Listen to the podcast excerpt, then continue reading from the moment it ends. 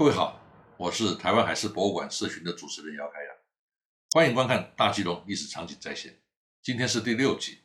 主题是西班牙人对北台湾的统治和经营。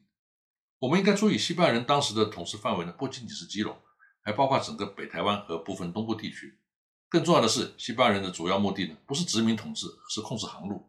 建立商业据点。这是海商国家的思维，是不能够用陆权的角度来解读的。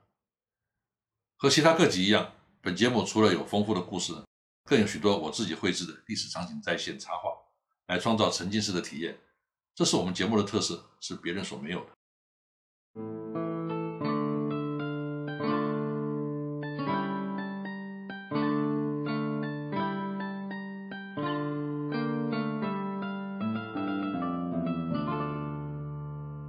说到西班牙人对北台湾的统治和经营。还是要回到马尼拉阿卡波克 Galleon Trade，也就是马尼拉阿卡波克大帆船贸易航线这个主轴上。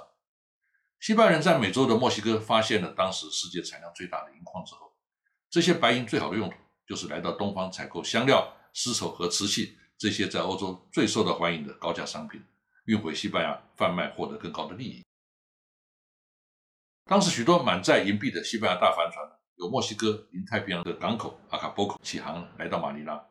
装上从南洋交易来的香料呢，继续往北行驶，沿着台湾东岸，利用黑潮来到基隆，到这儿呢和来自中国和日本的商船来交易。由于中国和日本不时的海禁，而台湾当时呢不属于任何帝国的版图，不受限制，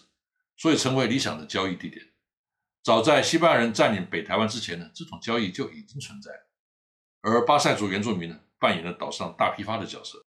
他们驾着海邦港，将汉人的粗布和铁锅转卖到台湾东海岸的原住民部落，换回黄金和稻米，并且收购鹿皮卖给日本人。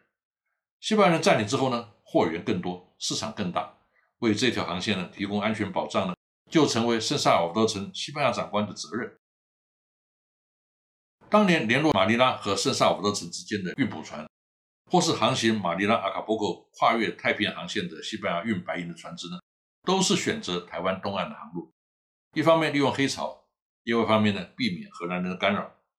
在行程当中有几个据点，最重要的是圣老伦佐，当时中文称作圣老任佐，也就是今天的苏澳。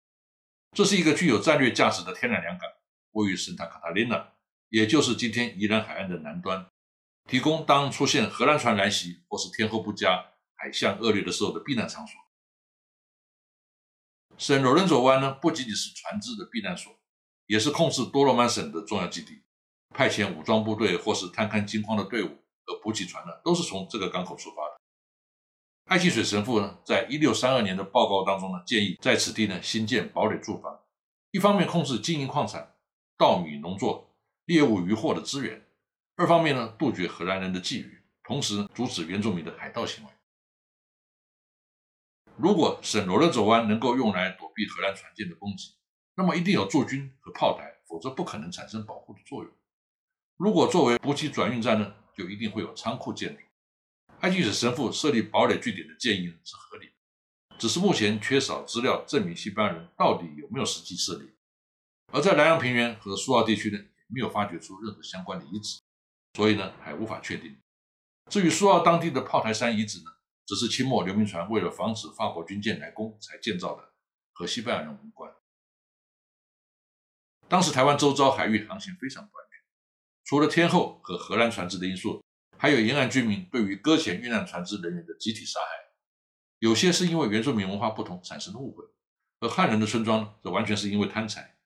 甚至全村男女老少两千多人搬小板凳在海边等待船只被冲上岸破损之后呢，蜂拥而上洗劫一空。还把西方船员贩卖为奴隶，称之为白奴，使得当时的台湾呢，在全球呢恶名远播。西班牙人取得圣罗伦佐的建议呢，就是因为在1628年到1632年之间呢，都发生原住民杀害、搁浅船只西班牙人的事件。尤其在1632年的四月，一艘从基隆开往马尼拉的西班牙船只漂流到当地，称为哈马兰的南洋平原搁浅，全船有八十个人，包括西班牙人、汉人和日本人。被当地的格满族原住民的杀害。由于连续发生了三次类似的事件，于是基隆长官加拉措派兵从苏澳湾登陆，进入南洋平原，摧毁了七座噶玛兰村庄，杀死了十二名原住民。噶玛兰族呢退往山区顽抗。这幅图呢表现这场战役，当时即使是滨海地区呢仍然是林木茂密。那个时候呢汉人还没有进入南洋平原，噶玛兰族呢从来没有和外地人接触的经验，更没有见过像神枪之类的热兵器，碰上西班牙人完全不能抵抗。但是西班牙人兵力有限。而且原住民呢，据守在深山险要之地，西班牙人最后呢不得不退兵，反而引起格马兰族的轻视和嘲笑。直到一六三五年，新任长官加罗满上任之后呢，才完全控制南洋平原。这次行动呢，由随军的传教士呢做了记录，这也是格马兰族第一次出现在文献上。格马兰族是平埔族，在南洋平原已经居住了数千年，农耕技术成熟。西班牙时代呢，整个平原都已经开发。根据后来接手统治的荷兰人在一六五零年的调查呢，哥马兰族的村落呢共有四十五个，人口数为九千六百七十人。在一六三二年的讨伐行动中呢，基隆长官加拉措曾经抵达多罗满，也就是今天的花莲利乌溪口。西班牙人在这次事件之后呢，在北台湾建立了三个省区，也就是淡水、多罗满和哈马兰。西班牙虽然设立行省，但是并没有常设的行政统治机构。不过呢，教会已经来到圣罗伦佐呢，建立教堂，让当时南洋平原的各个藩社呢纷纷归顺西班牙人。除了圣罗伦佐基地的建立呢，西班牙人还在圣达卡塔琳娜，也就是南洋平原海关北端的山雕角呢设立烽火台。它位于北纬二十五度，是台湾最东边突出的尖端，右控圣塔卡塔利纳湾。左控基隆港周遭的水域，地势非常的险要。西班牙人在这边驻有哨兵，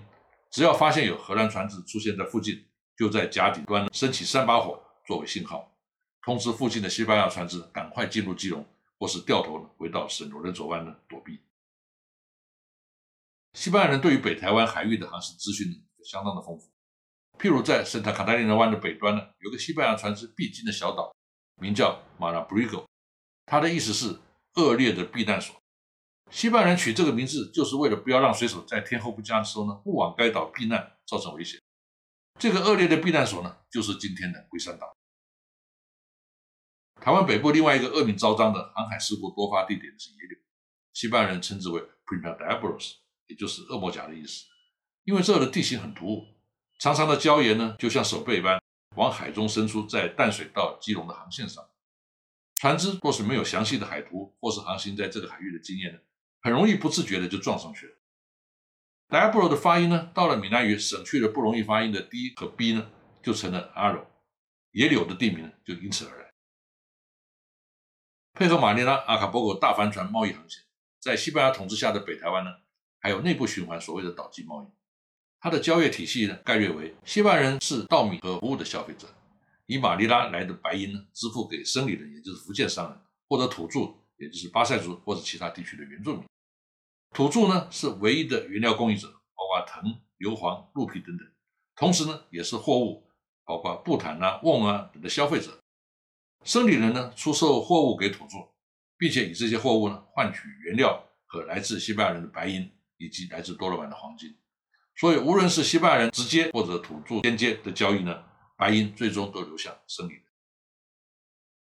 这个体系的循环呢，显然完全是靠马尼拉来的白银在驱动。土著呢是原始资源或劳动服务的供应者，西班牙人是管理者和白银的提供者，而不是生产。但最终最大的获利者呢，是提供廉价小物获得黄金和白银的汉人。如果金融据点没有办法透过贸易获利或者其他的方式，譬如发现金矿来证明自己的价值，那么对马尼拉来说呢？每年如此大量的白银投入呢，就是不值得。这就是西班牙人在基隆和淡水据点最终无法维持的主要原因。西班牙人是为了获得贸易和航海的据点来占领基隆，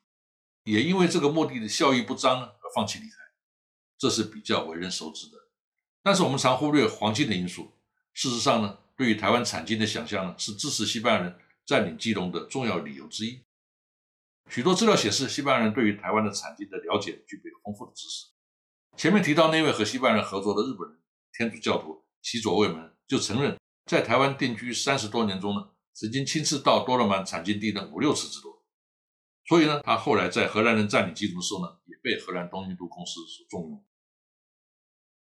一六二七年，马尼拉派出一艘补给船在多罗曼靠岸，想要寻找黄金。登岸的人呢，全部为日本所杀害。在一九三五到一九三六年之间，日本人曾经在这儿发掘出多达两百具的遗骸，夹杂有棒金、金簪、粗金丝、加工用具、土器、陶器等等出土。这无疑是殉难的采金人所有。矿界人士呢，认为他的死亡年代应该在两百五十年到三百年以前，应该是来采金的西班牙人。可惜的是，这些出土的遗物呢，在当时没有经过专业考古的发掘调查，到后来呢，人骨不存。以至于无从来验证他的种族，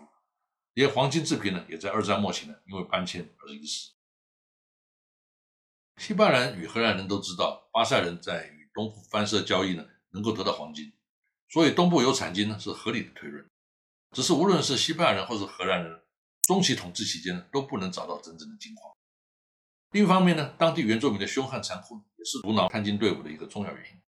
但是他们不知道。台湾最大的金矿呢，就在离基隆咫尺之处的金瓜石，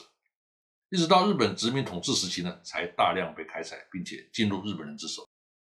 如果西班牙人在台湾金矿开采顺利，就算对中国和日本的贸易呢没有办法产生效益，但至少有黄金的收入，马尼拉或许就不至于这么快的放弃基隆，历史可能就会改写。为了和基隆形成互为犄角的防卫态势，以及粮食供应的需求，